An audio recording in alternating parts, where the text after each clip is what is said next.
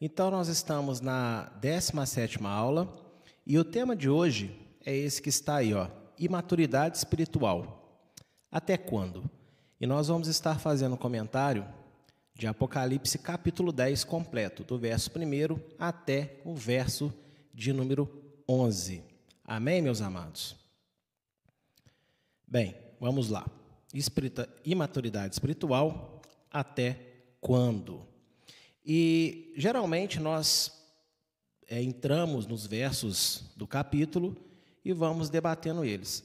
Mas hoje eu vou tratar com vocês primeiro sobre esse tema que está aí, usando um outro texto.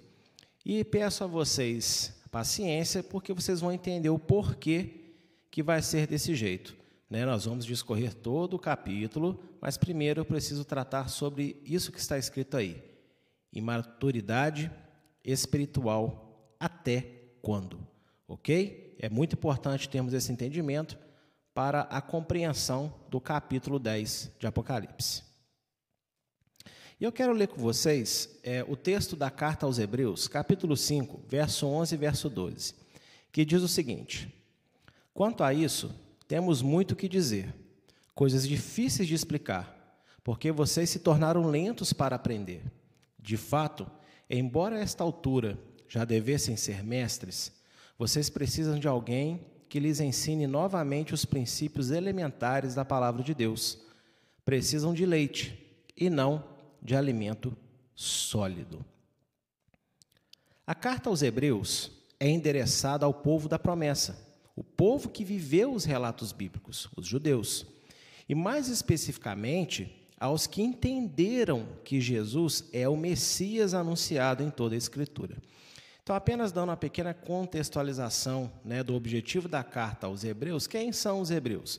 Os Hebreus são judeus crentes daquela geração. Então, essa carta é endereçada para eles, ok? Então, é um povo que tinha aí na sua bagagem, a esta altura que foi escrita a carta, aproximadamente 1.800 anos de convívio com a lei de Deus, com a revelação, né, da palavra de Deus escrita nas mãos para estudar, experiências tremendas desde a saída do Egito. Então, nós estamos falando de um povo que foi formado, que foi levantado através das experiências espirituais e reais com o próprio Adonai Deus e também, né, com ali a palavra estando disponível para eles, e isso tem que ser levado em conta para você entender o porquê dessas palavras aí do autor para este povo, ok? Por isso que ele diz que a esta altura, né, esses irmãos na fé que estavam lendo essa carta já deveriam ser mestres. Por quê, gente? Além deles serem o povo da promessa, o povo que viveu as Escrituras, eles ainda tinham uma qualidade a mais, eles eram crentes no Senhor Yeshua, crentes no Senhor Jesus. Então, eles, além de serem judeus, eram judeus crentes. Então, eles tinham o Espírito Santo, eles já tinham sido remidos, né, entendido a principal das revelações, né, que é a presença de Jesus como Messias, como Salvador, né? Então, juntando esse pacote todo, o autor de Hebreus, então, lança essa crítica. Vocês deviam ser mestres, mas vocês ainda estão muito imaturos. Baseado nisso que eu falei, né, portanto, era esperado não só pelo autor da carta, mas também por todos os mestres messiânicos da época e também por Deus, que esta, de todas as comunidades crentes de sua geração, fosse a mais sábia e experiente no estudo e prática da palavra. Inclusive, é o desejo de Deus que Israel seja a luz para o mundo. Então, esta comunidade hebreia, a comunidade judaica da época, era esperado da parte do próprio Deus, da parte do autor de Hebreus e, com certeza, da parte dos outros líderes também da época, né, que eram crentes no Messias, né, no Senhor Jesus, de que essa comunidade ela fosse usada por Deus para poder explicar as coisas para os outros. E não para ficar ali novamente revendo pontos essenciais e coisas básicas da palavra.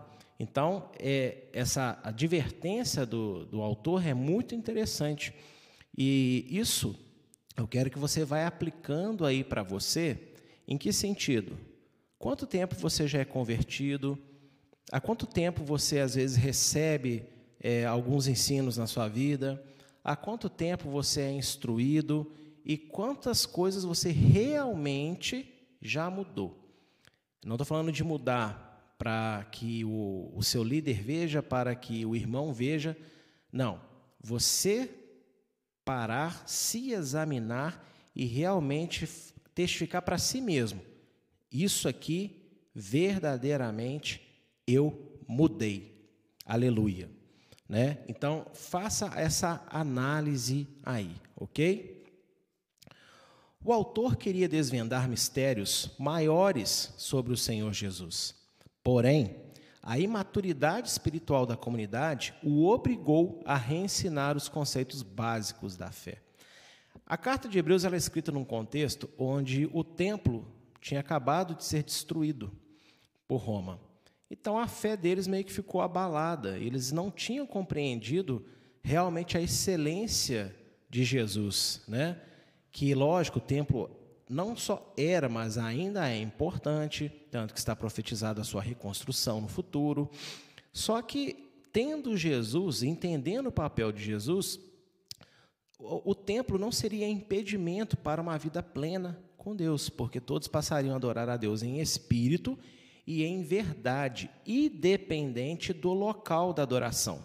Muita gente pensa que quando Jesus falou isso com a mulher samaritana, que ele estava falando que Jerusalém não é mais importante, e não era nada disso.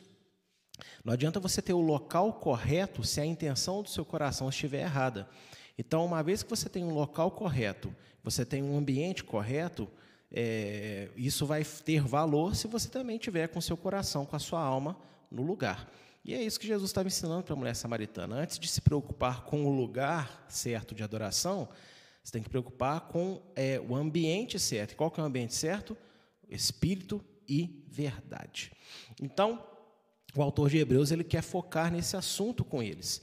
E o início do capítulo 5, ele começa a falar do ministério de Jesus segundo a ordem de Melquisedeque, né, aquele homem que se encontrou com Abraão, mas ele não pode prosseguir aprofundando muito por causa da imaturidade. E aí ele vai ter que escrever toda a carta para relembrar conceitos básicos da fé, da confiança daquele povo, para que eles pudessem retomar o rumo da caminhada, porque realmente a destruição do templo os abalou demais. Então, por ele falar isso daqui, vai ficar claro que a intenção dele ao escrever, era que ele estivesse escrevendo por outros motivos, que ele estivesse explicando mistérios maiores, maiores profundidades, né, e não ficar repassando conceitos básicos, ok? Continuando a leitura de Hebreus, verso 13 e verso 14, ele vai dizer assim: quem se alimenta de leite ainda é criança e não tem experiência no ensino da justiça, mas o alimento sólido é para os adultos, os quais, pelo exercício constante, tornaram-se aptos para discernir tanto o bem quanto o mal. Quando uma pessoa se converte, mesmo que seja um sábio judeu, ela é considerada nova criatura, nascida de novo no Espírito. E lhe é necessário aprender sobre Deus, sobre a ótica de Jesus, rever velhos hábitos e conceitos, abandonando-os totalmente por causa da verdade. Não é de se estranhar que as pessoas muitas vezes pensem que elas têm qualidades muito boas, que elas têm algo especial e, devido a isso, Deus quer salvá-las, quer trazê-las para o Evangelho, porque elas são pedras preciosas e tal. Nós somos preciosos porque nós fomos criados para a glória de Deus. Mas a verdade é que antes do advento de Jesus na nossa vida, nós não temos nenhuma qualidade, ok? Muitas coisas que achamos ser boas, Deus vai se livrar daquilo. Outras coisas que a gente não dava valor nenhum, Deus vai realmente transformar e usar da forma correta.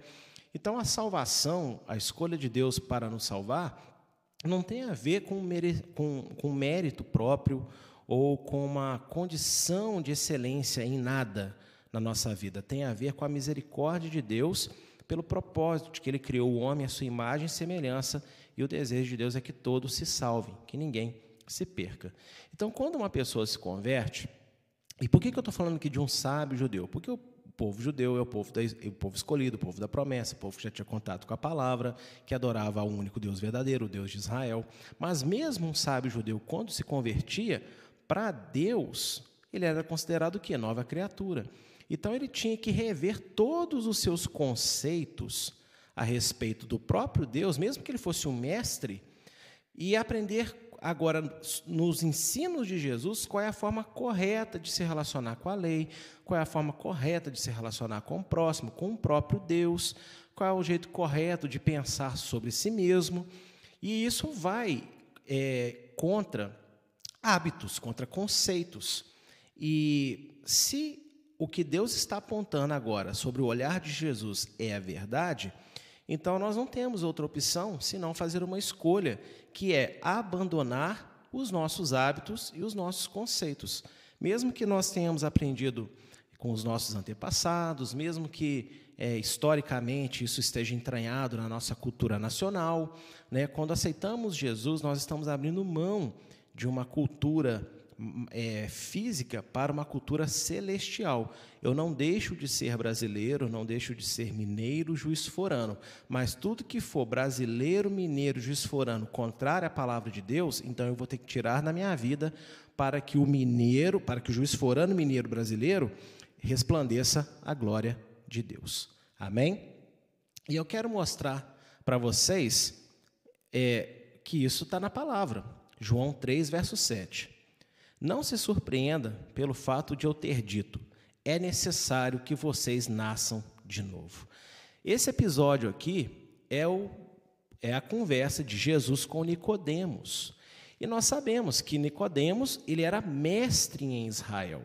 E ele está falando para o mestre, para o judeu mestre, sábio, temente a Deus, o quê? Olha, você tem que nascer de novo. E nesse verso ele fala, vocês, ele está colocando toda a nação de Israel. Todos vocês têm que nascer de novo, né? Então, veja que converter-se a Deus é reaprender. Por que eu estou dizendo isso? É natural que quando você aceita Jesus e começa a sua caminhada, você tem que aprender coisas básicas, porque você não coloca uma criança, né, recém-nascida para dirigir um carro, né? Você não coloca nenhuma criança de 5 anos, nem de 10, embora em alguns lugares tem pessoas que fazem isso aí, mas deixa para lá isso. Mas você tem idade certa para iniciar alguns processos na vida humana. Então, não é diferente no novo nascimento. Espiritualmente, realmente nós somos tidos como bebês, como crianças. Então, nós temos que aprender tudo de novo, mesmo se você achava que já sabia muita coisa.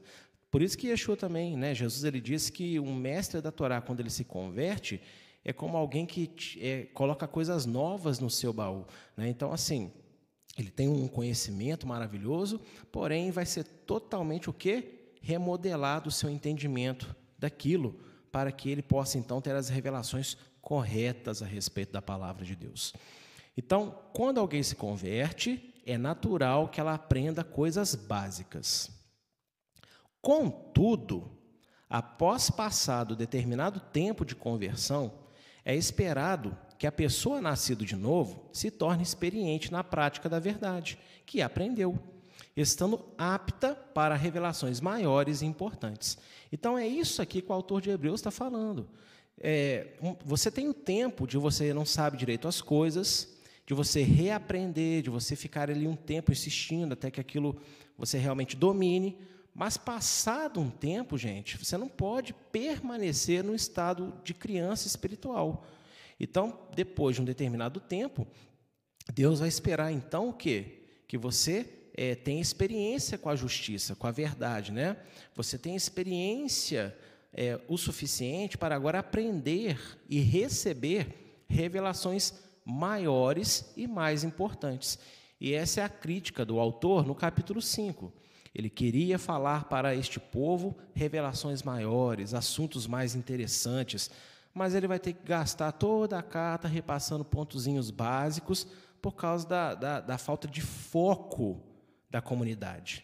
E isso acontece muito hoje também. Não sei se esse é o motivo que levou essa comunidade a estar dessa forma naquela época, mas hoje eu vejo muito pelas vezes, o que as pessoas anunciam sobre a palavra de Deus. Ah, a palavra de Deus é simples. Não, porque servir a Jesus é simples. Sim, tem a simplicidade da fé, mas você não pode simplificar absolutamente tudo, dizer que servir a Deus não tem mistérios, que servir a Deus não exige esforço, não exige dedicação de aprendizado, né? Porque nós estamos falando a respeito, afinal de contas, de Deus, um ser que ele está muito além da capacidade do intelecto humano. Então, só se você parar e pensar na natureza de Deus e de quem ele é, você vai perceber claramente que não é tão fácil assim compreender as suas coisas, os seus propósitos, e que nós devemos empenhar a nossa força, o nosso entendimento, a nossa alma, né, para aprender, ok? Muita gente pensa que o Espírito de Deus ele vai o tempo inteiro soprar conhecimento no seu coração, no seu ouvido. Ele é quem nos ensina, ele é quem nos convence, mas ele vai trabalhar em cima de uma matéria-prima. E qual é a matéria-prima? A Bíblia. Quanto mais eu me dedicar à Bíblia e às orações, mais o Espírito Santo vai ter matéria-prima para poder me aperfeiçoar. No início, quando eu não tenho nada, ele me concede. Eu até fiz uma ministração aqui alguns sábados atrás, né, falando de obediência. Quem compra? Falando sobre o óleo das 10 virgens, né? Então, vale a pena assistir ali para você entender um pouco melhor esse conceito. Mas, no início, todo mundo ganha um pouquinho para começar, porque a gente não tem noção de nada, a gente é criança. Não é verdade? Uma criança ela precisa da mãe para poder amamentar. Durante muitos e muitos anos da vida dela, ela vai precisar de alguém para fazer comida para ela.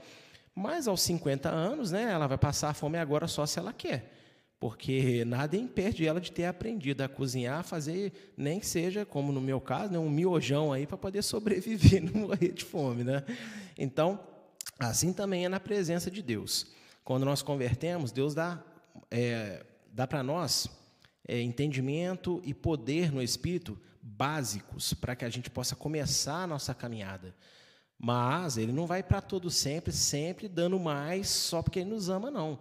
Agora somos nós que temos que provar o nosso amor para com ele e a nossa gratidão para que ele continue derramando. Por isso que o apóstolo Paulo fala em Romanos que todas as coisas cooperam para o bem daqueles que amam a Deus, não para o bem daqueles que Deus ama. Deus ele ama todas as pessoas, mas nem todo mundo realmente ama a Deus. Então, a crítica do autor aqui de Hebreus é isso, que aquela comunidade, por algum motivo, ela não cresceu, ela não avançou. E hoje, eu acredito que muitas comunidades também, no mundo, sejam judeus messiânicos ou sejam protestantes, eles também não avançaram no conhecimento da palavra. E uma das grandes provas disso é que Apocalipse ainda é um tabu em muitas igrejas. Muitos líderes, muitos irmãos têm medo de estudar, não têm interesse em estudar. Eu mesmo já presenciei algumas pessoas criticando outras porque tentou dar um ensino mais elaborado, nem sei qual era o tema, mas ali foi aconselhado, não, dá o arrozinho com feijão, dá o leitinho, que o povo ele vai no domingo é para isso, é para ganhar leitinho. E eu já vi tantas pessoas falarem isso, conversando comigo, ou às vezes contando situações da sua vida, também já vi até em filmes, né, evangélicos. Então, porque se está no filme é porque deve ser comum, né, a gente ver isso na vida das pessoas. Eu já vi muita gente falar assim, ah, eu não saí de casa para ouvir isso. Eu não saio de casa para ir para a igreja para ouvir blasfêmia, isso eu concordo.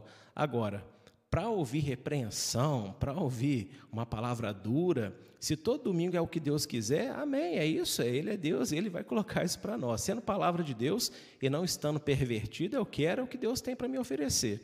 Então, nós não saímos de casa para ouvir o que a gente quer, a gente sai de casa para ouvir o que Deus quer falar conosco, amém? Então, que isso comece a ficar aí bem entendido aí para você, para que você possa não cair neste erro ou sair deste erro.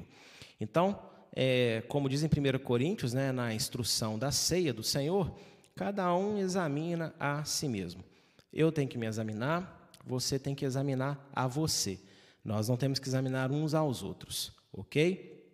Então, nós temos que nos examinar mediante esse ensino que estamos tendo nessa noite e avaliar a nossa situação diante de Deus. Eu sou experimentado, eu estou experiente ou eu estou menino? Se eu estou menino, eu estou menino em tudo, eu estou menino em alguns aspectos, ok? Então, cada um possa fazer a sua avaliação aí. Olha só, na continuação do diálogo com Nicodemos, o que Jesus fala? Eu lhes falei de coisas terrenas e vocês não creram. Como crerão se lhes falar de coisas celestiais? Então, veja que ele critica Nicodemos, ele fala assim, poxa, você é mestre, você não entende isso, né? Ou seja, ele não fala isso para humilhar Nicodemos, ele fala isso para botar o seguinte, olha, você é mestre, mas você tem que nascer de novo, porque, tá vendo? Apesar de você ser mestre, qual é a verdade? Que você não sabe. Então, você é tão mestre assim igual você pensa, igual te consideram, entende aqui como é que Yeshua ele é inteligente, como é que ele usa bem as palavras e como ele tem um carinho para poder exortar. E é a mesma palavra do autor de Hebreus. Vocês deveriam ser mestres. Eu queria falar com vocês coisas maiores sobre Jesus, mas eu não posso de falar de coisas maiores, vamos dizer assim, coisas celestiais, porque eu vou ter que falar de coisas terrenas, vou falar de coisas mais simples, né? E isso, gente, é muito importante para nós, ok? Na aula de hoje, tá bom? Vocês vão entender o porquê. O livro de Apocalipse não é como os outros. Sim, toda a Escritura Sagrada, a Bíblia, é divinamente inspirada, segundo Timóteo 3, verso 16. Mas Apocalipse é a revelação do próprio Deus, o Pai, dada a Jesus Cristo sobre o fim de todas as coisas como são conhecidas hoje e da instauração do reino celeste, materializado e fundido à terra. Eu quis usar muito essa expressão porque as pessoas pensam assim, ah, eu vou morar no céu. Não, você não vai morar no céu. A Bíblia não fala em lugar nenhum que você vai morar no céu. Quando Jesus fala que foi preparar moradas, não é no sentido de casa feita de nuvem, de algodão, não, tá? É porque ele foi preparar, é no sentido assim, a obra dele, né? Preparar o quê? O momento onde ele vai habitar conosco para sempre.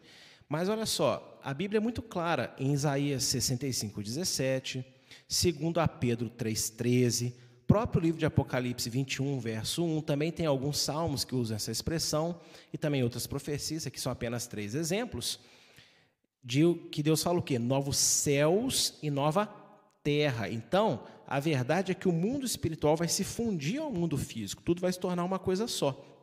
Então, nós vamos habitar na terra restaurada, mas também, né, complementada, planificada pela presença material do mundo espiritual. Algo que é maravilhoso e está acima até da nossa compreensão humana, ok? Mas é importante entender isso. O livro de Apocalipse, gente, ele é diferente dos outros. É, lógico, a Torá de Deus é a lei, né? É a base de toda a Bíblia. Mas eu estou falando que o livro de Apocalipse é diferente porque ele é a revelação do próprio Deus dada para o Senhor Jesus, seu Filho, e que foi transmitida a João para que toda a terra recebesse essa revelação do que vai acontecer. Eu tenho falado isso, acho que desde o início das aulas de Apocalipse, né? Não existe possibilidade das palavras de Apocalipse não acontecerem, vai acontecer, ok? O que nós podemos fazer é pregar essas palavras e aqueles que tiverem ouvido vão se arrepender nas áreas da sua vida que precisam, seja para uma conversão total, seja para o conserto de alguma área que está desalinhada com a santidade de Deus e assim sair dos juízos, receber então a graça, o revestimento do poder, né, e do perdão de Deus para a vida eterna. Mas vai acontecer tudo, ok? Então isso tem que ficar muito claro para nós. Por isso, quanto mais a leitura do livro de Apocalipse avança, maior precisa ser a maturidade espiritual do leitor, que sou eu e você. Eu espero que você esteja lendo também o livro, né? Seja antes da aula, seja depois da aula. Tem pessoas, às vezes, que preferem ler antes e já chegar aqui meio que, né, vamos dizer assim, enturmado com aquilo que eu vou falar. Tem pessoas que, às vezes, saem da aula e vão ler baseado na aula que tiverem. Mas também tem pessoas que elas não leem antes, elas não leem durante, elas não leem depois. Então, não. Eu estou dando aqui para você ferramentas, mas o estudo eu faço para te apresentar, mas você tem que pegar o estudo que eu dou e você também fazer o seu próprio, você tem que ter a sua comunhão, a sua intimidade com esse livro, porque o mandamento não é para o pastor, o mandamento é que o pastor passe para a comunidade, a comunidade tenha contato com ele. Na época bíblica, né, existia talvez alguns pergaminhos, algumas poucas cópias que apenas os líderes tinham, mas hoje, graças a Deus, todo mundo aí pode comprar uma Bíblia até por R$ 9,99 na fila do mercado. Então, né, não é desculpa para ninguém não ter relacionamento com as profecias desse livro, ok? Então, seguindo aí, quanto mais o livro avança, a gente vai precisar de maior maturidade espiritual. Todos, sem exceção, precisam crescer em entendimento e foco na palavra e da sua própria vida, abandonando toda a forma de pirraça. E aí eu quero falar um pouquinho de cada coisa. Gente, o que é pirraça? Você não pode ser um filho de Deus pirracento, né? Você bateu o pé, que você não gostou disso, você não aprovou aquilo, para com Deus, né? Você não concorda com isso, é porque a palavra diz assim, mas você tem uma opinião diferente. Não, você não pode fazer pirraça com Deus. Você não pode ser mais egoísta, né? Você não pode achar que a sua vida com Deus é apenas para o seu próprio benefício. Você vai ser abençoado por Deus em muitas áreas da sua vida, né? E eu quero profetizar isso pela minha fé, no nome de Yeshua, para você, que você seja abençoado em todas as áreas da sua vida. Mas o propósito de Deus ter te salvado não é para você só ganhar tudo o que você precisa, é para você também servir a Deus, é para você, então, trabalhar para os propósitos dEle, para um coletivo. Então, a gente não pode ser egoísta, a gente não pode andar em autocomiseração. O que significa andar em autocomiseração? A gente ser sempre o coitadinho, a gente ser sempre o perseguido, tadinho de mim, né? Aquela pessoa que tem, é como se fosse assim, é sempre um pessimismo eterno sobre ela, né? Tudo acontece com ela, como dizia, né, o bichinho lá do desenho antigo do Manda-Chuva, só os mais antigos que vão lembrar, tá, Monique? Depois você procura, é um gatinho amarelo, que usava um terninho roxo.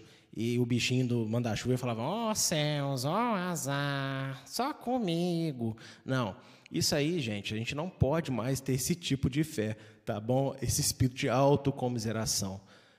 O apóstolo Pedro, ele fala na sua segunda carta que no mundo inteiro, irmãos, na nossa fé, também passam as mesmas provações que nós. Não é antinatural você sentir um peso sobre a sua vida, às vezes, que parece que só você passa por aquilo. Mas é ruim quando você abraça essa mentira e vive aprisionado a ela. Então, Deus te ama como ama ao seu irmão. Se a bênção dele chegou e a sua não, é porque era o tempo dele, não é o seu tempo. Significa que ele talvez tenha se sujeitado a Deus de uma forma que você ainda não se sujeitou, dentre tantas outras coisas que podem estar envolvidas. Então, nós não podemos ser, né, coitadinhos na presença de Deus, nós não podemos ser teimosos, ok? Então, muita gente é teimoso, tem muita gente que sabe o que Deus deseja, mas quer fazer aquilo que botou na cabeça e pronto, acabou, obstinação. Então, nós não podemos ser teimosos e fazer aquilo que a gente quer, achando que Deus vai abrir uma exceção no nosso caso, né, porque nós temos alguma forma de especialidade diante da sua presença. Não, Deus, ele não faz acepção de pessoas. Então, a palavra de Deus é a mesma para todo mundo. Nós não podemos ser soberbos, né? E a soberba aqui, ela pode implicar em muitas coisas. A soberba, ela tem uma amplitude muito grande na psique humana, né?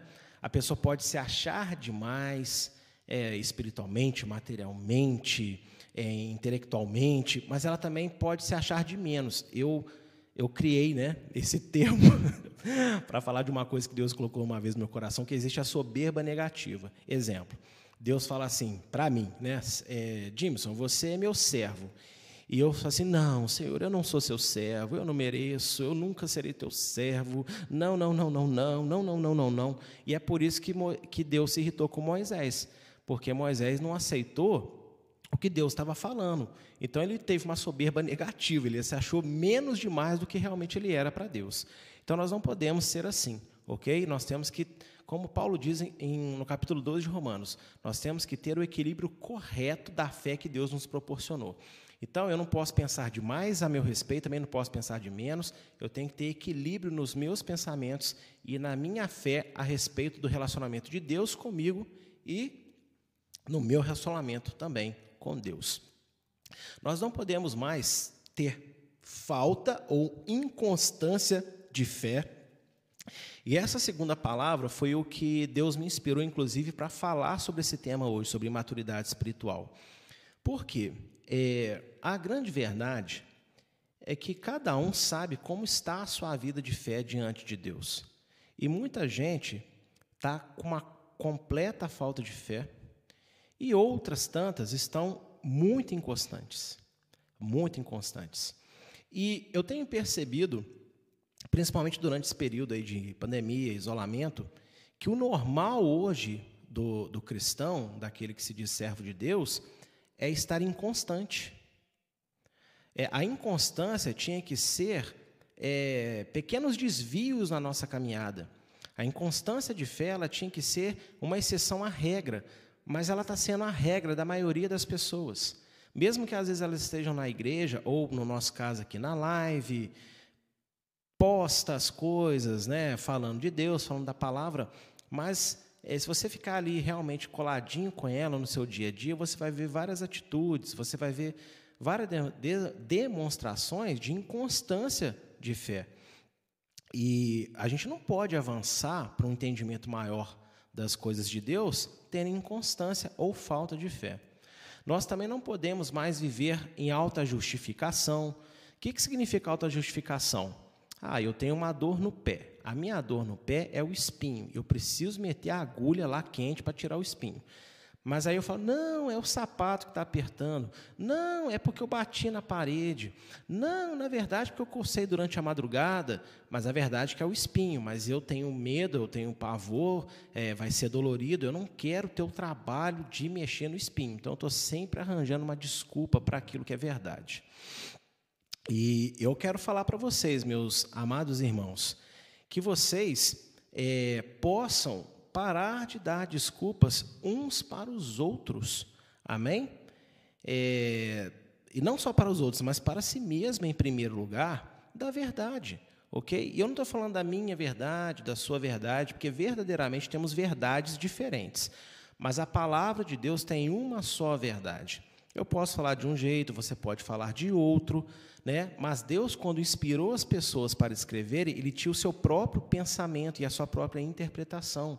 Então, o ideal é que nós venhamos a sujeitar as nossas interpretações pessoais à interpretação do Espírito de Deus. Então, não se justifique. Se algo é errado, aceite mediante a luz da palavra que aquilo é errado. Talvez seja ruim, talvez você vai romper com algum costume muito antigo da sua família, algo que você tinha uma certeza, né, muita convicção que aquilo era certo, mas Deus ele te ama tanto que ele quer melhorar e mudar todos os seus conceitos. E você nunca pode se esquecer que nós somos seres humanos, nós somos fadados ao erro, ok? Desde o princípio. Então, esteja disponível para aprender de Deus e não a ficar se justificando, ok? No final das contas, todo debate de justificação é mais um dia, mais uma semana, mais um mês, mais um atraso que nós temos para deixar o Espírito Santo transformar a nossa vida do jeito que ele estava querendo. E nós não podemos mais também ser blasfemos. E existem muitas formas de blasfêmia. Você não blasfema contra Deus apenas quando você fala coisas do tipo, Deus não existe. Não. Às vezes, o seu estado emocional, a forma como você se dirige a Deus, mesmo em oração, pode ali te enganar e cegar os seus olhos, ensurdecer os seus ouvidos e você não perceber uma forma muito ruim com a qual você se direciona a Deus. Ou até mesmo vive a sua vida na direção contrária à palavra de Deus. Então, a blasfêmia ela tem muitas formas, ok? E nós não podemos ter uma fé blasfema. Ou seja, eu não posso achar que Deus é o que eu penso. Deus ele é o que ele é. Ele disse isso ao povo de Israel, ele disse isso a Moisés em Êxodo 3, né, capítulo 3. teu povo vai perguntar teu nome, Senhor. Como que eu falo? O que eu falo que você é? Antes de Adonai, antes de Deus falar o seu nome pessoal, YHWH, né? Yavé, Jeová, Yavé, né? Enfim, ele dá um conceito para Moisés primeiro. Falei, olha, Moisés, antes de falar o meu nome para você, você vai dizer para o meu povo que rier, axer e rier. Eu serei o que eu serei, eu sou o que eu sou. Então, Adonai, Deus, ele não é o que nós pensamos a seu respeito. Ele é aquilo que ele é. E nós devemos ser humildes de sujeitar os nossos pensamentos ao ensinamento do Espírito, para que o Espírito de Deus, que é o próprio Deus, possa nos ensinar quem Deus é. E assim os nossos pensamentos agradarem a Deus, porque nós não pensamos distorcidamente, mas pensamos conforme a sua palavra. Olha só o que diz Mateus 13, verso 44. O reino dos céus é como um tesouro escondido num campo. Certo homem, tendo-o encontrado, escondeu-o de novo e, cheio de alegria, foi, vendeu tudo o que tinha e comprou aquele campo. Essa parábola aqui do Senhor Yeshua, eu acho perfeita para isso que eu estou tentando ensinar para vocês. As pessoas, quando elas se deparam com a verdade, elas tinham que ter o mesmo sentimento desta parábola que Yeshua está contando, que Jesus está contando. Quando você encontra um tesouro, tesouro mesmo, algo muito valioso, olha só a atitude da pessoa. O campo não é dela, então ela não pode roubar o tesouro dali. Então, isso já mostra que existem formas corretas de fazer, né, as coisas. Então, ele enterra de novo o tesouro, vai, vende tudo que ele tem para comprar o campo, mas ele não está interessado no campo, ele está interessado no tesouro, mas para ele poder pegar o tesouro, ele tinha que ser o quê? Dono do campo. Então, assim também tem que ser o relacionamento das pessoas com as riquezas e com a verdade de Deus.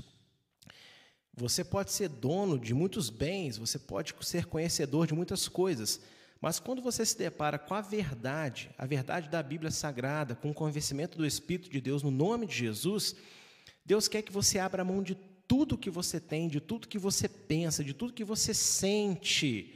Por quê? Porque aquele tesouro vai valer a pena. Ele vai te dar novos sentimentos, novos pensamentos, novos conceitos, né? E ele vai te aperfeiçoar. Então, para que a gente possa crescer, avançar, ter maturidade espiritual diante da presença de Deus, nós temos, então, que estar disponíveis a sempre abrir mão do que nós pensamos ser precioso para poder obter verdadeiramente aquilo que tem valor, que é as riquezas do reino de Deus. Eu quero falar aqui um pequeno conceito que eu não me recordo agora se ouvi alguém em algum momento falar ou se foi um pensamento que Deus me deu em algum momento da minha caminhada na presença dele, porque desde o início eu sempre fui muito em enterro, sempre em velórios, né? E Deus sempre me colocou para dar uma palavra de conforto para a família.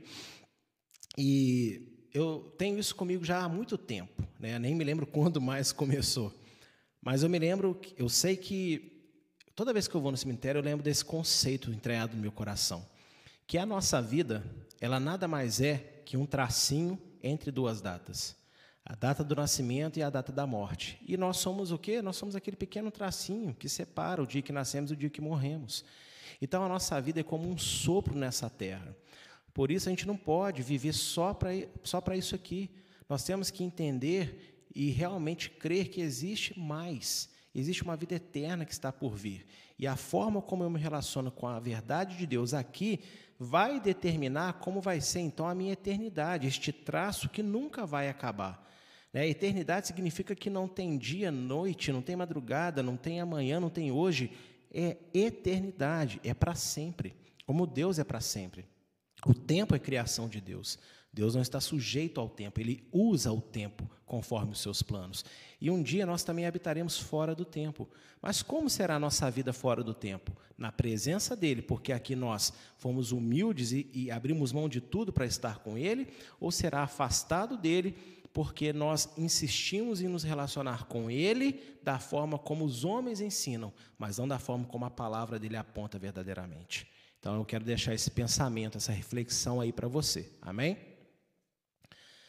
Até quando seremos imaturos quanto ao reino de Deus, buscando apenas os nossos interesses? Fica essa pergunta para você refletir. E afinal, a salvação é real ou é apenas uma distração? Existe um ditado dos filósofos atuais, e eu confesso aqui que eu não sei a fonte desse ditado, se é uma criação contemporânea ou se é uma citação, né, de algum sábio antigo, mas que diz o seguinte: a religião é o ópio do povo.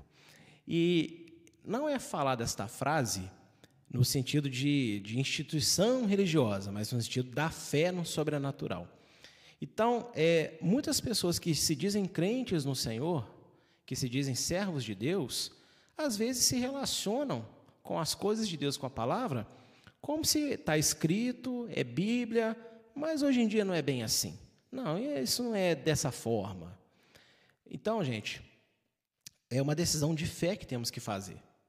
Afinal de contas, a salvação ela é real? Ou é papo de pregador apenas para, vamos dizer assim, fazer você ficar conformado com a vida que você leva, né? Principalmente a falta, a ausência, e te distrair, né, para você tocar o barco?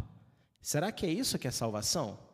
Porque eu acho que tanto pessoas que ensinam quanto pessoas que recebem o ensino, muitas atualmente, às vezes tratam este assunto como sendo apenas uma distração. E não é. Salvação é real, mas é uma experiência de cada um de nós. Eu costumo dizer que milagre não gera fé, mas fé gera milagre. Por isso que o Senhor Jesus falava, quando ele operava na vida das pessoas: a tua fé te curou, a tua fé te salvou. Eu já vi muitas pessoas receberem milagres sobrenaturais e continuarem endurecidas em relação a Deus. Então, o milagre, ele não gera fé, mas a nossa fé nos permite viver os milagres de Deus e também nos aproximarmos, sermos transformados daquilo que Deus deseja. Então, a salvação, ela é fé. Você pode, e tem o direito, Deus te deu o livre-arbítrio de escolher acreditar no que você quiser, mas nem tudo que você escolhe acreditar vai fazer uma diferença na sua vida. Agora, a salvação que vem através do Senhor Jesus não faz apenas a diferença, é toda a diferença, para mim e também para você. Então, eu estou aqui apenas falando, né, é o meu papel como pregador da palavra, mas é o Espírito Santo que convence e é você que tem que decidir se você vai ouvir, se você vai pelo menos pensar sobre o assunto, né, e convidar a Deus: Senhor, quebra os meus conceitos, quebra as minhas reservas, quebra o meu eu e me ensina aquilo que está no teu coração. Me ensina a verdade, sem nenhuma influência externa. E eu tenho certeza que o Senhor Deus, Adonai, ele vai fazer isso por você. Pode ter certeza disso. Agora sim, uma vez que você entendeu sobre a importância de maturidade, eu vou entrar com você no livro de Apocalipse, tá bom? Porque esse capítulo 10, gente, ele é um capítulo, assim, bastante misterioso. E vocês vão perceber o que significa ter maturidade espiritual. Verso 1 do capítulo 10. Então vi outro anjo poderoso, que descia do céu, e ele estava envolto numa nuvem, e por cima de sua cabeça estava o arco celeste. A sua face era como o sol, e suas pernas eram como colunas de fogo. Aqui é só uma pequena explicação. A versão João Ferreira de Almeida, né, ela não usa arco-íris, eu também evito de usar, porque a palavra íris, ela não é de íris do olho não, viu? Ela é da deusa Íris, ok? Então, o arco não pertence a essa deusa, o arco é criação de Deus. E há um mandamento na Torá muito claro que o nome de outros deuses não deve estar sequer na sua boca. Então, por isso que eu procuro dar sempre preferência para arco celeste, arco santo, ok? Ao invés de expressar o nome da deusa Íris, que é um mandamento da lei de Deus, o qual eu respeito e sigo. Este anjo poderoso, embora alguns intérpretes pensem que é Jesus, possui outra identidade que será desvendada nos versos seguintes. Gente, nas minhas pesquisas pelo livro de Apocalipse, nos estudos que eu fui levado a fazer para ministrar essas aulas, eu vejo que há muita confusão de alguns intérpretes e estudiosos, né, e professores de Apocalipse, que Jesus ele já foi, o próprio Jesus ele já foi os sete trovões, ele é esse anjo, ele foi um outro anjo, ele já foi o cavaleiro. Então, assim, tudo que começa a ficar glorioso demais, as pessoas pensam, não, esse aqui também é Jesus. Não, Jesus ele continua ainda na mesma posição, à destra de Deus, com o livro na mão, o qual ele foi achado digno de romper os seus selos, tá bom? Então, este anjo aqui, ele é outro, e nós vamos ver a identidade desse anjo hoje, ok? Pernas como colunas de fogo expressam a autoridade e poder de sua obra.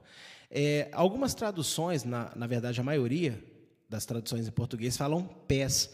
Só que pé, gente, não é coluna, ok? A palavra, no grego, ela pode ser usada tanto quanto pé quanto perna. Mas, no hebraico, né, esta palavra também, ela é perna. Ok? Então, a perna, pensa, olha para si mesmo aí, né? Ou se você não está me ouvindo e não tem as pernas, é por algum motivo, pense em alguém que você já viu, então, que tem as duas pernas completas. As pernas são como colunas, o pé não, ok? Então, as pernas aqui de fogo, né? Tá demonstrando a autoridade, ok? Da obra desse anjo. Face como o sol indica que a santidade do próprio Deus resplandece nele. O próprio Senhor Jesus, né, ele também tem essa característica, a face forte como o sol. Moisés descendo do monte, lembra que as pessoas não conseguiam olhar diretamente para ele por causa da intensidade do brilho da glória, ou seja, também era forte como o sol, mesmo que não estivesse escrito dessa forma na Torá, mas nós podemos entender dessa forma, que o sol realmente ninguém consegue ficar olhando diretamente para ele. Então, aponta que este anjo, né, ele resplandece a santidade do próprio Deus. Então, ele não é um anjo qualquer, ele é um anjo diferenciado, okay? Ele é um anjo especial. E sabemos que existem ordens celestes no céu. E o arco celeste relembra a aliança de misericórdia dada a Noé, de que não seria destruída a humanidade em sua totalidade. Gente, o que significa o arco nos céus que nós vemos depois da chuva? Toda vez que eu vejo esse arco, eu sempre lembro, não do sacrifício de Noé, mas eu lembro do que Deus fez uma aliança com Noé, que não iria destruir toda a humanidade. E ele, Noé e seus filhos, é a prova disso. Deus, em vez de destruir todo o mundo por causa do pecado, ele reconstruiu a humanidade através de Noé.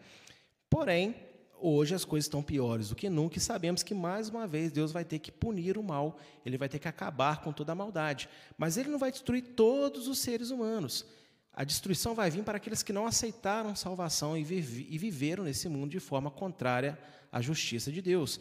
Então, esse anjo que ele carrega acima da sua cabeça, né, este arco santo, né, como se fosse uma auréola, né, do arco de Deus, vem mostrar para nós que a sua obra, embora a gente tenha lido já muitas tragédias em Apocalipse, o objetivo de Deus não é destruir, o objetivo de Deus é purificar. E aqueles que não quiseram ser remidos pelo sangue de Jesus, infelizmente eles vão entrar, então, na turma da destruição.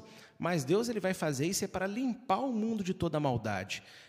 Todos os assassinatos, todas as mortes, todas as injustiças, todas as doenças, elas vão acabar. O próprio livro de Apocalipse diz que não haverá mais choro. Nem, sabe aquele choro de alegria que a gente tem, às vezes, quando uma coisa muito boa acontece? Nem esse choro vai existir. Porque, na verdade, eu estava pensando sobre isso outro dia. O choro da alegria é porque está havendo o quê? Um desabafo da alma, na verdade, uma frustração, uma dor muito grande que está sendo vencida, né? Então, a gente meio que chora emocionado por algo muito ruim que está acabando, né? Então, nem esse choro vai existir. Vai ser literalmente alegria para todos sempre, ok? Neste ponto, ou seja, neste ponto do livro que eu estou ensinando, a partir do capítulo 10, deve haver sabedoria de todos que estudam este livro para evitar o misticismo exagerado e as revelações forçadas. Nem tudo poderá ser entendido, e esta é a verdadeira fé, acreditar acima da racionalidade. Ô, gente, não que antes, né, a gente não precisa de ter sabedoria, só que se você não tiver muita maturidade espiritual para aceitar que nem tudo se explica, você vai começar a entrar, às vezes, em teorias de conspiração, em afirmações, não, porque a marca da besta é isso, a marca da besta é aquilo, são coisas que parecem fazer muito sentido para a racionalidade humana, mas não é o que a Bíblia fala. Então, a gente tem que ter uma maturidade para aceitar que aquilo que não tem explicação, mas é divino porque foi Deus que inspirou, e a Bíblia vem das mãos do próprio Deus para a nossa vida. Essa é a maior fé que pode existir. Veja, você vai entender o meu raciocínio, ok? Deus, eu acho que ele é um pouquinho maior do que tudo que existe, né? Como eu sempre gosto de dizer, o universo é um grão de areia na mão de Deus. Então, imagina o tamanho desse Deus. Pois é, ele é maior do que isso ainda, pode ter certeza. Então, qual é a obrigação que Deus tem de explicar alguma coisa para alguém? Deus não tem obrigação de explicar nada para ninguém. Ele é Deus, ele faz o que ele quiser, ele é Deus. Ele poderia ser mau, ele poderia tocar o terror, ele poderia ser treva pura. Quem quer falar para ele que ele não pode? Mas ele não é isso, ele deixa claro, ele é amor, ele é luz, ele é misericórdia, ele é bondade. Deus é tudo de bom que existe. E toda maldade é a ausência dele, ok? Em toda a criação. Então, Deus é bom, nós temos essa certeza. E Deus, sendo bom, ele não precisa se justificar com ninguém. Mas pela graça dele, pela misericórdia dele, gente, quantas explicações nós temos aqui dentro da palavra para tudo que cerca, para que rodeia a nossa vida. Vocês concordam comigo? Então, Deus, não precisando de explicar nada para ninguém, ele deixa tanta coisa explicada. E, olha, eu não estou dizendo só em questão de Bíblia, não. Ele concedeu sabedoria aos homens na matemática, na química, na biologia, na física, para que a gente entenda alguns mistérios da criação, para que a gente possa desenvolver e ter tudo que a gente tem hoje.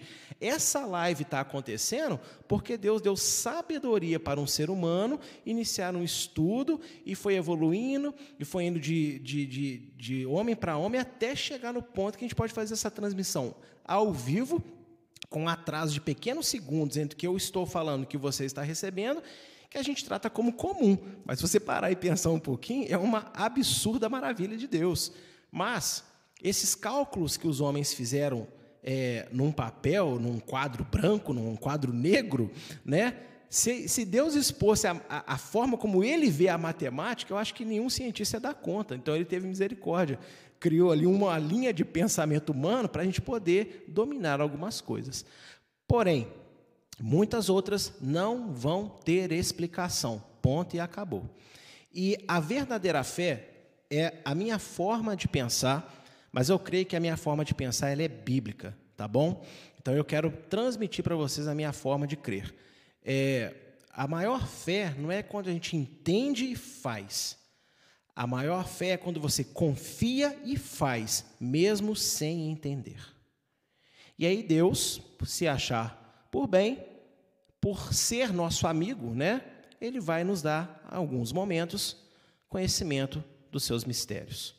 Então, é o meu desejo sincero para todos que me assistem, é que vocês possam confiar em Deus acima da sua racionalidade.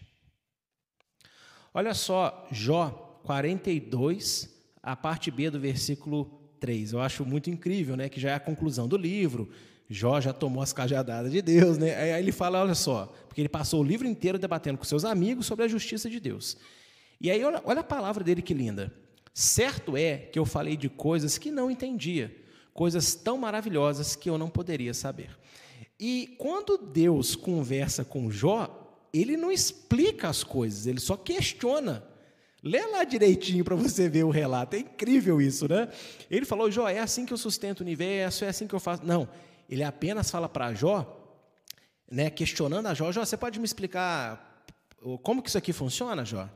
Em cima de onde que a terra está firmada? Como é que é isso? Como é que é aquilo? Ô, Jó, você pode brincar com esse animal aí que todo mundo tem medo, que eu viro ele de cabeça para baixo e coça a barriguinha dele? Basicamente é isso que Deus fala. Então, Deus não explica nada para Jó. Deus só faz Jó pensar em quantos mistérios há na existência da época dele, que ele nem nunca parou para pensar naquilo, mas que Deus é o criador de todas elas. Então, gente, nós temos que ter essa humildade, nós temos que ter essa maturidade. Eu te garanto que quando você sujeitar o seu entendimento a Deus plenamente, porque você crê em quem Ele é, ao invés de querer entender minuciosamente tudo que ele faz, aí é que você realmente vai entender muito mais coisas do que você tem entendido hoje. Amém? Espero que eu tenha me feito entendido aqui agora. Por isso que eu comecei a aula de hoje falando sobre maturidade de fé. Porque você não pode começar a entrar nas profundidades do livro de Apocalipse ou de qualquer outra demais escritura e começar a super espiritualizar tudo. E esse é um mal muito grande das pessoas. Lógico, nós lutamos contra principados e potestades, mas nós temos que também ter uma saúde na nossa fé, no nosso pensamento, de que existem coisas que somos nós, existem coisas que estamos influenciados e cabe a nós fazermos. Ainda que seja uma influência satânica, não é só orar, é uma mudança de atitude, de pensamento, é uma luta contra pensamentos e atitudes. Amém? Então, espero que isso aí possa fazer bem para vocês e vocês possam analisar isso, porque é muito ruim também a gente ficar acreditando em misticismo exagerado, ficar acreditando em revelação, que às vezes é bonito de ouvir, mas não tem aplicabilidade no mundo espiritual para nada, e acaba distraindo a gente. A grande conclusão que eu tenho chegado, depois de todos esses anos na caminhada com Deus, é que tudo aquilo que realmente não é verdade é distração, e o que distrai nos atrapalha.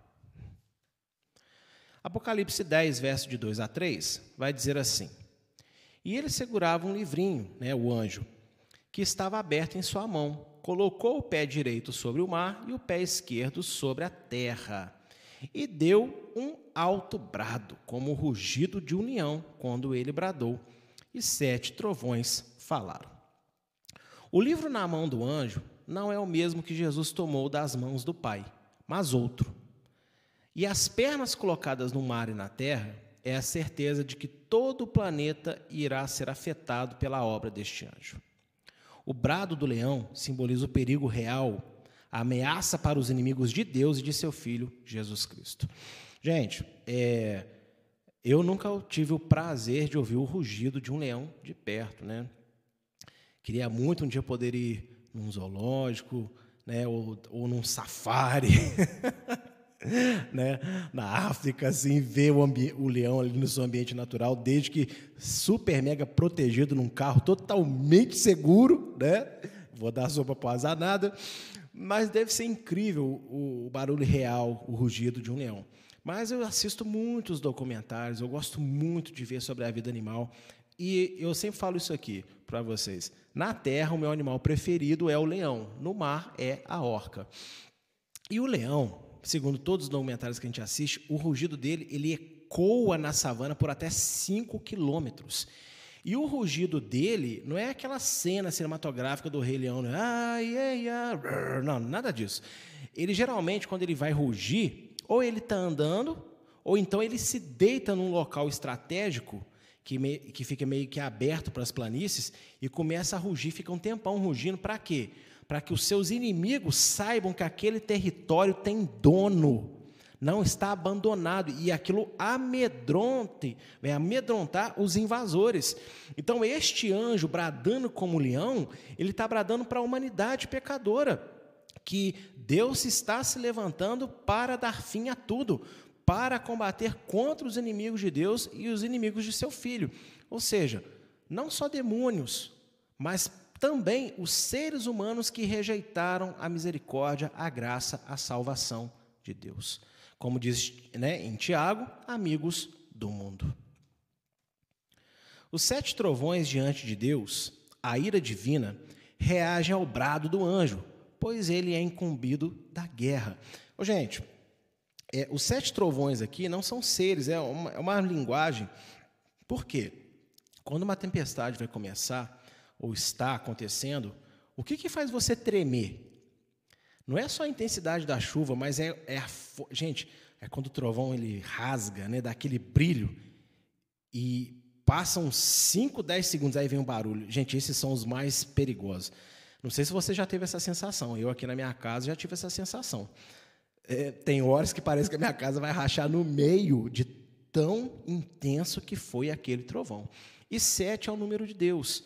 Então, a ira de Deus está sendo respondida ao brado desse anjo, ou seja, é só uma confirmação de que este anjo ele realmente vem incumbido da autoridade do próprio Deus e do seu Filho Jesus Cristo. Olha só, né, continuando a leitura, o verso 4 do capítulo 10. Logo que os 7 trovões falaram, eu estava prestes a escrever, mas ouvi uma voz do céu que disse, enrolei minha língua, cele o que disseram os 7 trovões e não o escreva. Gente, olha só, os trovões falaram, ou seja, Deus falou algo aí. Lembra do episódio da entrega da Torá, em Êxodo 19, trovões, e as pessoas viam vozes? Esses trovões é nada mais, é que a voz de Deus, é a voz da ira de Deus sobre todo o pecado de toda a história humana. E ele falou algo que João já estava pronto para escrever, mas aí foi falado o quê? Não escreva, cele, ou seja, você ouviu, você sabe, mas não é todo mundo que pode saber. João recebeu a revelação completa, mas não lhe foi permitido transmitir aos seus leitores, pois nem tudo pertence a todos. Lembra quando eu falei de maturidade e fé? É por isso, gente. Então, qualquer pessoa que chegar, olha, eu tive uma revelação que os 7 trovões falaram isso. Desculpa, eu vou ter uma tendência muito grande a não acreditar, porque foi dado ordem para João não escrever, porque não é lícito aos homens saberem o que ele ouviu. Ele, João, teve esse privilégio, mas ficou para ele. Ele pôde relatar que ele ouviu alguma coisa, mas ele não pôde relatar o que ele ouviu. E olha só que interessante, 2 Coríntios 12, de 3 a 4, Paulo ele fala exatamente dessa mesma experiência. Conheço um homem que se na carne, no espírito não sei, foi levado ao terceiro céu e ouviu coisas que não são lícitas aos homens ouvirem, mas esse homem que subiu, que é ele, né? Ouviu, para ele foi dado, para o temor dele, para a intimidade dele, pelo propósito da vida dele, mas ele não pôde repassar o que ele ouviu para as pessoas. E Daniel 12, de 8 a 9, né? Daniel também vai fazer um questionamento às revelações que ele está recebendo, e é dito para ele a mesma coisa, ó, cele, mas aí, só que aí é interessante, cele, porque não está no tempo dessa revelação, ou seja, o próprio Daniel não pôde entender a revelação, mas, no futuro, Deus daria a revelação para outras pessoas. Então, isso também mostra o quê? Maturidade e fé. Nem tudo eu tenho que saber. Nem tudo é meu direito de saber, não. Tem coisas que são dadas a quem Deus quer dar. E você não tem que meter o bico, não tem que meter o bedelho ali. Ok?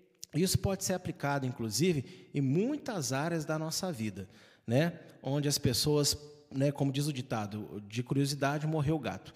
Então, nem tudo você tem que saber, não.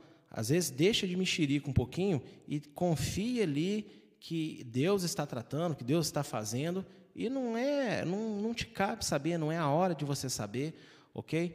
Por isso que a Bíblia fala que existe o tempo certo para todas as coisas. Então, tem essa maturidade de respeitar que nem toda revelação e nem toda informação é sua, ok? Pertence, às vezes, especificamente a quem Deus quer que tenha aquela informação pelo propósito do qual ele escolheu. Do verso 5 ao verso 6.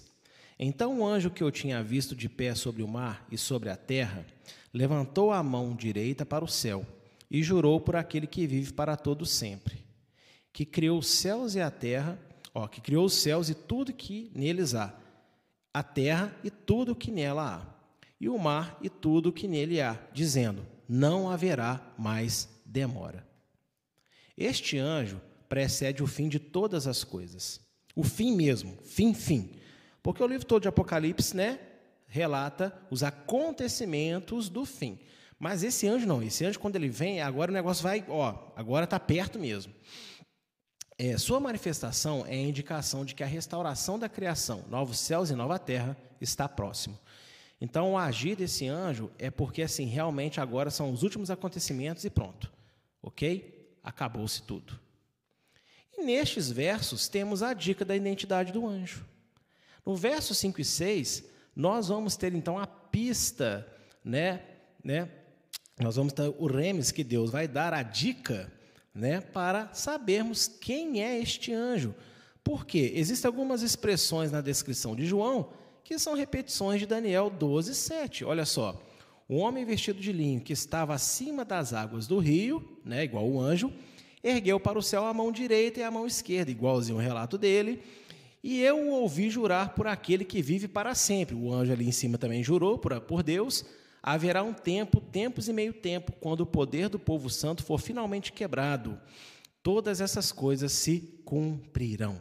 Então, este anjo de Apocalipse 10 é este homem vestido de linho, também é um anjo, né, lógico, que Daniel viu. E quem é este homem vestido de linho? Aí já vi também comentaristas falar, esse homem vestido de linho era Jesus não revelado. Não, não é. Nas revelações de Daniel, Jesus é um outro ser que aparece aí nessas descrições dos capítulos 10 a 12, ok? Onde está a identidade desse anjo? No verso 1 do capítulo 12.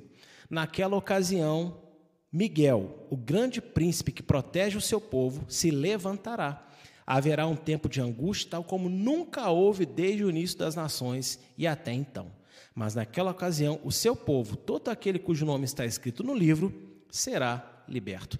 O anjo tem um livro na mão, que não é o mesmo anjo de Jesus, né? Então, Miguel vem com o livro, né? Ele vai vir na época de desespero, como nunca houve antes. Quem é, então, o anjo de Apocalipse, capítulo 10? Opção A, o anjo Rafael lá, não sei das quantas. Opção B, o anjo caído. Opção C, Miguel. Miguel, gente, ok? Miguel é o anjo. E eu já vi alguns comentários também querendo falar que Miguel, na verdade, é Jesus. Não é, não. Miguel é Miguel. Ele tem esse nome e não é Jesus. É porque a glória dele é uma glória, vamos dizer assim, num nível muito elevado. Então, as descrições das suas aparições, que não são muitas, mas que tem em Apocalipse, tem em Daniel, muitas vezes vai apontar a uma glória parecida com a do próprio Senhor Jesus. Mas é porque Deus permitiu, ok? Mas Miguel é sujeito a Jesus, tá? Não se esquece disso, não. Ele também adora ao Rei dos Reis e Senhor dos Senhores. Então, a identidade do anjo, de Apocalipse 10, é o anjo Miguel. E aí tem um detalhe aí que eu vou discorrer com vocês, tá? Verso 7. Mas, nos dias em que o sétimo anjo estiver para tocar sua trombeta, vai se cumprir o mistério de Deus, da forma como ele o anunciou aos seus servos, os profetas. Miguel segue dizendo, essa fala ainda é de Miguel, né? O mesmo anjo está falando no versos 5 e 6. Miguel segue dizendo que a sétima trombeta, tocada pelo sétimo anjo, é a revelação completa do Evangelho, mistério de Deus. E isso você vai ver lá em 1 Coríntios 4, verso 1, também tem outros textos, mas essencialmente o Novo Testamento todo e também algumas profecias vai apontar que o mistério de Deus é o quê? A revelação, a salvação, é o fim de todas as coisas, ok? É a remissão da criação. Esse é o mistério de Deus que está sendo citado aí em Apocalipse. E a sétima trombeta, gente, quando ela tocar, acabou. Por isso que tem muitos acontecimentos entre o sétimo toque aí, tá bom? A revelação de que o anjo é Miguel envolve mais do que o conhecimento de seu nome, mas a plenitude quanto ao mistério de Deus. Mas, pastor, você acabou de explicar que o mistério de Deus é a salvação. Então, o que mais pode haver nisso aí? Vocês lembram que eu li no verso 1 de Daniel 12, que falava o quê? Que Miguel é o príncipe do seu povo. Eu quero ler um verso aqui também do capítulo de Daniel, que você vai entender mais claramente. Ó. Agora, Daniel 10, do 20 ao 21, quando o anjo vai falar com Daniel, ele é impedido, né?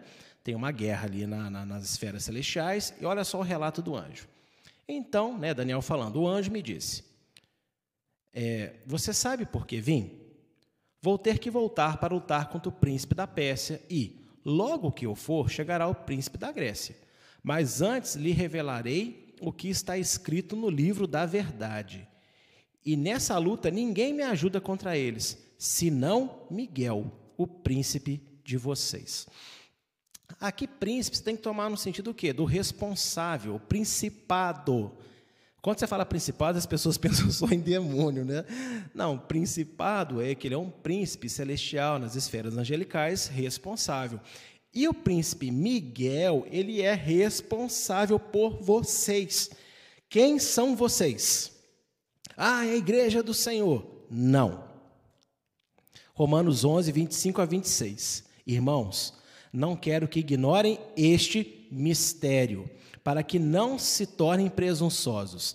Israel experimentou um endurecimento em parte, até que chegasse à plenitude dos gentios, ou seja, o fim de tudo, e assim todo Israel será salvo, como está escrito. Virá de Sião o Redentor, que desviará, ou seja, tirará de Jacó, dos descendentes do povo judeu, do povo hebreu, a impiedade, os pecados. Então, este anjo do capítulo 10... Por que que é ele que se apresenta? Porque os capítulos seguintes de Apocalipse, se você não entender de uma vez por todas o papel de Israel, do povo judeu, no plano de redenção de Deus, vai vir heresia atrás de heresia, interpretação errada atrás de interpretação errada. Miguel, ele é o anjo, ele é o príncipe de Israel. Ele é o anjo responsável por guardar a nação de Israel. Ok? E aqui, o mistério é a salvação, o evangelho, mas também é o quê? O plano perfeito de Deus na Bíblia para o seu povo sendo finalmente concretizado. Este é o mistério dos mistérios, porque é a maior luta hoje, né, que a igreja talvez tenha que enfrentar no campo das ideias, que o judeu matou Jesus e por aí foi. Mas não é bem assim. Amém? Por isso que nós insistimos na importância de orar por Israel, de você entender o que é Israel, é um povo, a importância desse povo. A maior parte do povo ainda não aceitou Jesus, mas isso tudo faz parte de um plano, e este mistério será totalmente desvendado.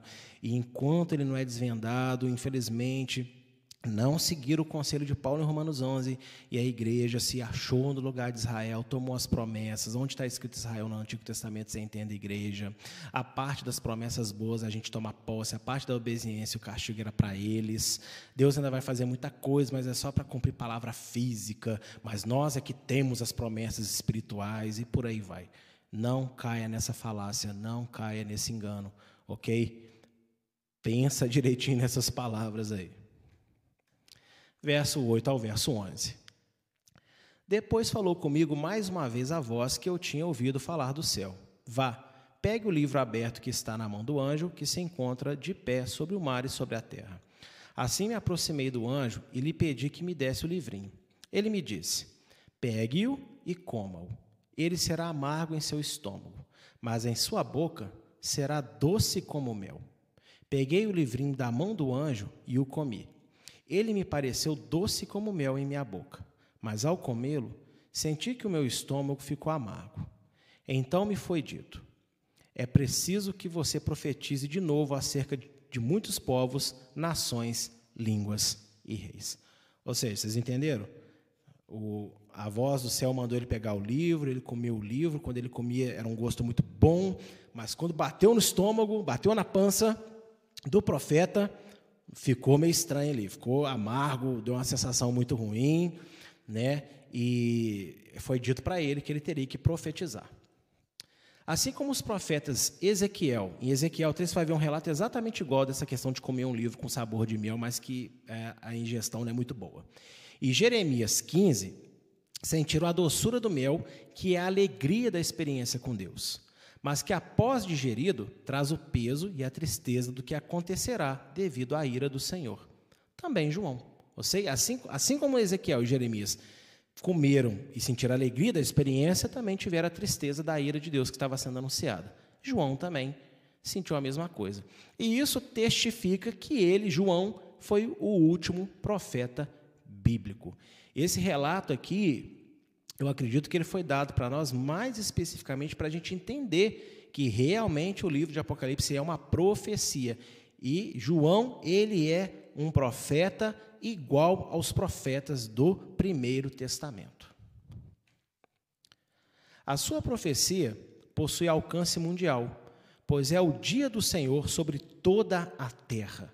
Mas o seu ministério não foi de proclamar as palavras deste livro, ou seja, ele não saiu no meio das pessoas proclamando todo o livro. O ministério dele foi de testemunhar e registrar para o estudo dos interessados. E olha só, isso aconteceu lá na ilha de Patmos, mas nós estamos aqui hoje no Brasil, ouvindo a profecia e estudando a profecia. E aqui eu quero falar para vocês sobre Lucas 8, de 9 a 10. Por quê? Você precisa de ter a sua fé madura, não apenas para o entendimento, mas para a busca. E talvez você, às vezes, me interprete errado quando eu falo que você não pode ficar buscando só os seus próprios interesses, só as bênçãos materiais. Talvez muita gente me tenha como uma pessoa contrária às bênçãos e aos milagres. Muito pelo contrário, quem anda comigo sabe que eu oro fervorosamente para que isso aconteça sempre. Mas falando de interesse pessoal, já tem muita gente nos dias de hoje. Falando das coisas que eu falo, também tem muita gente, mas número infinitamente, quase que infinitamente menor dos que falam de bênção e prosperidade. Então, o próprio Senhor Jesus ele fala que a gente não deve ficar ansioso pelas coisas da vida, mas buscar em primeiro lugar o seu reino e a sua justiça. Então, eu acredito de todo o meu coração que quanto mais nós aprendemos o que é correto e amadurecemos a nossa espiritualidade, as nossas bênçãos naturalmente vêm sobre as nossas vidas, porque é o que Jesus prometeu, o que a Bíblia inteira tenta dizer, né? As pessoas focam muito nos milagres de Jesus, como se essa fosse a pregação do Evangelho.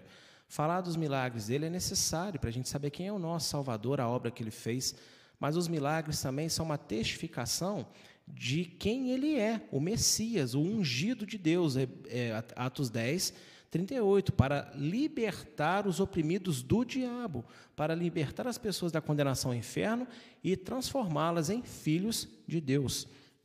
Então, quanto a esta profecia, é obrigação nossa estudar. E quando eu falo obrigação, não é porque Deus vai colocar uma faca no nosso pescoço, ou estuda ou morre. Não. Depende de como a gente se relaciona, do que a gente pensa sobre Deus. Quando as pessoas são imaturas, elas acham que não é necessário. Ah, não, isso não é para mim. Como não é para você, querido? Está na Bíblia para todo mundo, ok? E Apocalipse é a revelação do fim. E você sabe quando que vai chegar todas essas coisas? Pelos estudos que nós já tivemos nas primeiras aulas, até os 4 cavaleiros, eu particularmente, eu vejo já isso acontecendo. Quanto tempo vai demorar para o restante das coisas acontecerem? Eu não sei. O que eu sei é que Deus não lança palavras ao vento. Ao contrário dessa teologia que as pessoas acham que a igreja não vai pegar nada da grande tribulação, porque ela não vai estar aqui, não faz sentido nenhum Deus alertar, exortar, sabe, dar as dicas para uma igreja que não vai estar aqui. Se eu não vou estar aqui, para que eu preciso saber dessas coisas? Não faz sentido, né? Mas vamos lá.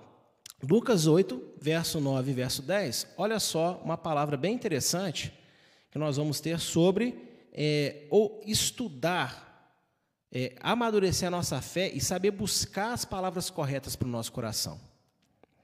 Olha só. E seus discípulos o interrogavam, dizendo, que parábola é esta? E Jesus disse, a vós vos é dado conhecer os mistérios do reino de Deus, mas aos outros por parábolas, para que vendo, não vejam, e ouvindo, não entendam. Gente, se os discípulos não tivessem perguntado a Jesus, será que Jesus teria chegado para eles e falado assim, olha, vou aqui contar para vocês o significado da parábola, porque eu estou vendo que vocês não entenderam? Eles foram escolhidos, mas eles também tinham que ter ações.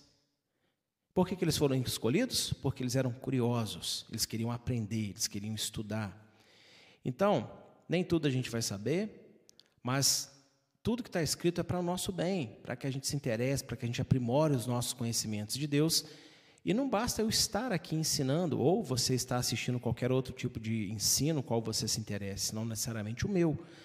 Mas você precisa de ter interesse e de perguntar, de aguçar ali, sabe, a sua proximidade ao conhecimento que Deus disponibilizou para você. Ok? Nem tudo você vai saber, tem hora que vai ser além do seu alcance, mas existem muitas coisas que estão disponíveis. Mesmo o livro de Apocalipse, nesse capítulo, tem coisas que não foram reveladas para nós, a voz dos 7 trovões, mas foi escrito para eu ler que isso aconteceu. Então, este ponto foi dado para mim. O que o trovão falou, não. Mas eu não saberia nem que os trovões falaram se eu não buscasse. Então, seja interessado pelas coisas de Deus. Permita que o Espírito de Deus te leve à maturidade espiritual. E aí, como nós falamos bem no início da aula, peça a Deus ajuda para vencer os seus defeitos pessoais na sua alma. É lógico que nós temos, às vezes, que fazer acertos, né, com o nosso próximo, mas o próximo não é impedimento também para que eu faça corretamente aquilo que cabe a mim fazer. Tá bom, gente? Então, que vocês possam crescer, avançar e não serem meninos na fé para sempre. E isso não tem nada a ver com o nível intelectual. Esta mensagem, cada um aqui, tenho certeza, pôde extrair algo muito bom para a sua vida, conforme o desejo do próprio Deus. Então, o problema não está em ouvir, o problema está em acreditar no poder de Deus para nos instruir naquilo que nós ouvimos. Que você possa crescer e que você possa ser abençoado pelo entendimento da palavra.